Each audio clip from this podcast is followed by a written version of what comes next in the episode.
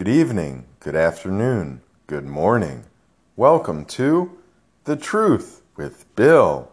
Today marks our first Christmas special, and throughout the world there are many religions celebrating all kinds of festivities. And let us not forget of the Festivus for the rest of us. Whatever you're celebrating, wherever you're celebrating, it's always a time for us to come together. We come together over food, music, maybe a fireplace it's a time for family and friends to wish each other well, to be in the thoughts of another.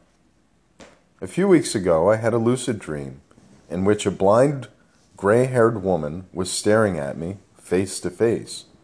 Her hair was wild and her pupils were shaded white. I quickly awoke and thought, who was that? What was that? With the vision I was left with, I did some research. It seemed that the woman I saw was the crone and I have to admit, my first impression was a bit frightful.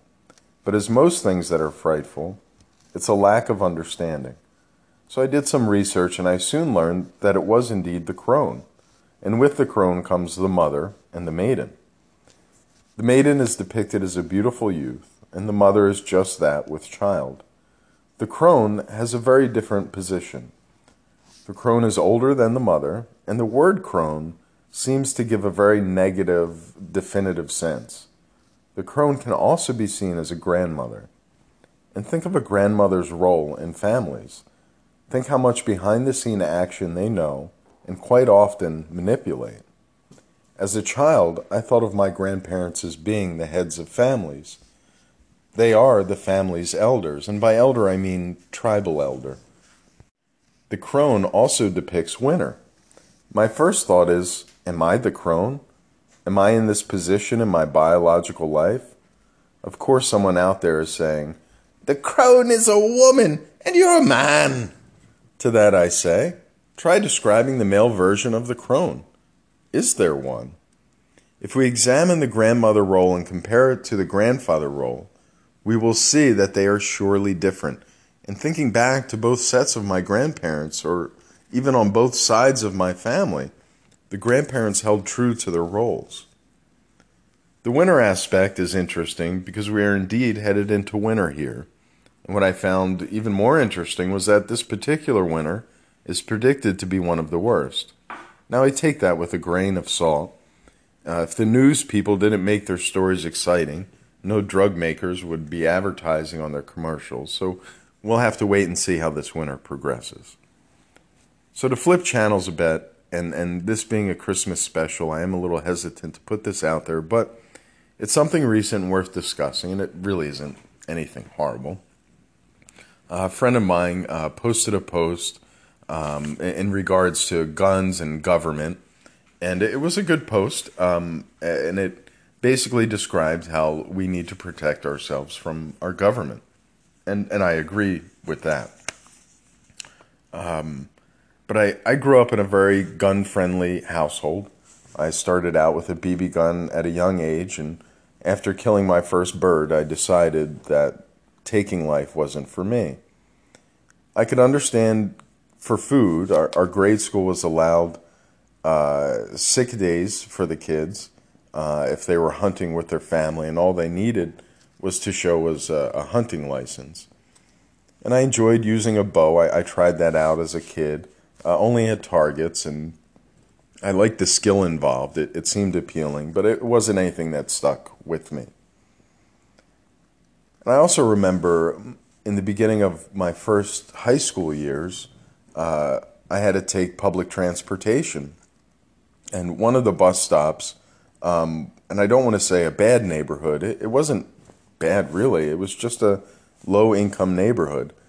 And for me and how I looked, if you remember the Hansons, I pretty much looked like the smallest Hanson.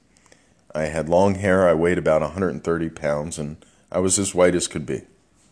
And I had to wait at this stop for at least 30 minutes, give or take. And at times, police officers would roll by and they would say, uh, Yeah, is everything okay? And I say, Yeah, you know, I'm just waiting for the bus.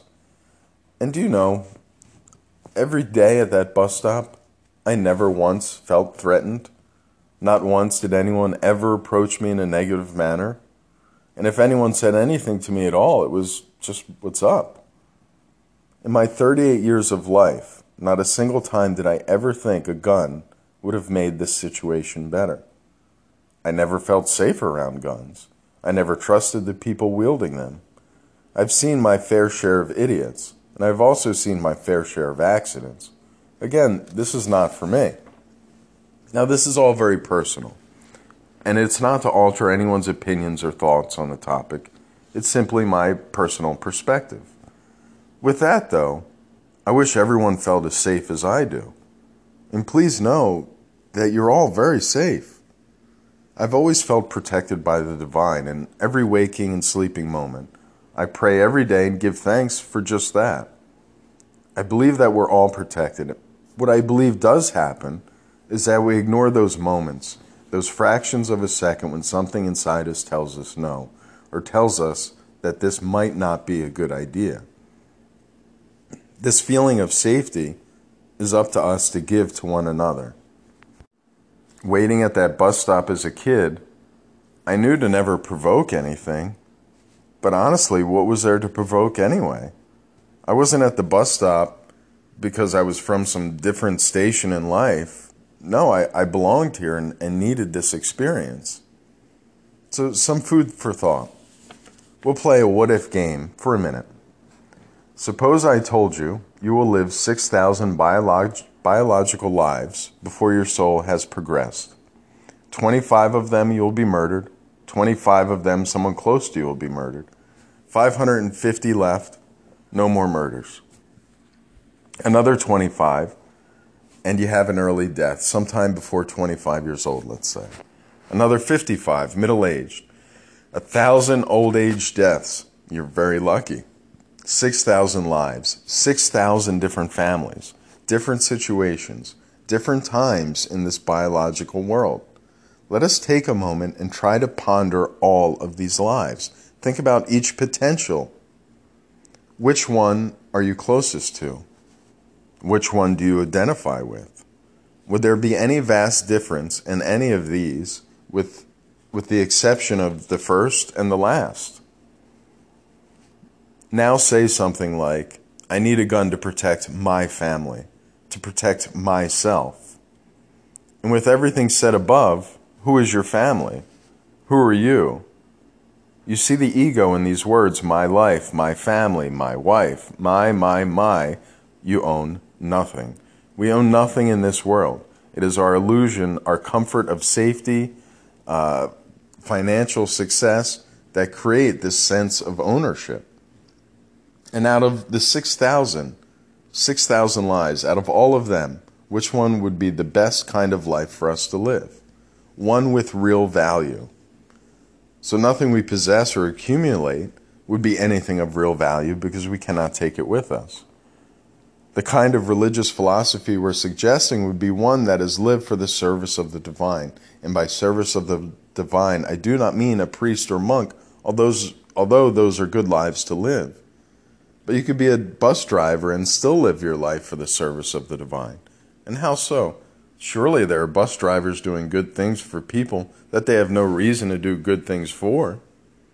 They do their good for the simple service of the divine, and most times without ever thinking about it as such.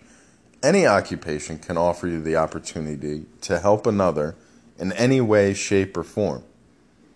And it doesn't even have to be an occupation, it could be absolutely anything that connects you to another biological vehicle. And these kinds of lives, expressing them, sharing them, making people feel comfortable living them themselves, is what diminishes fear. For me, I, I think this is the best way to, to get it out there and for more people to come on board, uh, for more people to gain a, a, second sense, maybe think a little bit deeper in, into what they're thinking. And when we examine our word choice and how we use them, as we said above, defining things as my, my family, we have to be very careful of these words and how we use them. They create a sense of ownership for us. And, and there is no real ownership for them.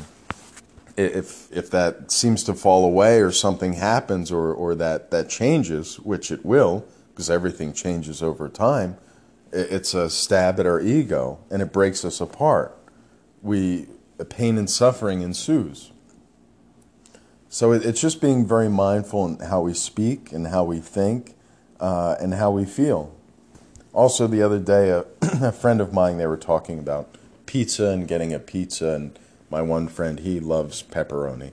And I can't eat pepperoni because I have heartburn. so I said, uh, I said, oh, we'll get a pizza with pepperoni. I said, oh, well, no pepperoni for me. I don't like it. It gives me heartburn. And another gentleman said, oh, you just take a Prilosec. Well, I'm not going to take a Prilosec. My body's telling me that pepperoni is bad. It's saying you shouldn't be eating pepperoni. I'm not going to take uh, some kind of medical pill so that I can eat this pepperoni that my body's saying no. That's that's not right at all. My body already said no. I'm not going to force it inside. And and this is how we should think about things. Our body rejects things for a, a good reason. I mean, trust it. Uh, we know that there is uh, biological evolution, and our bodies have been evolving for thousands of years.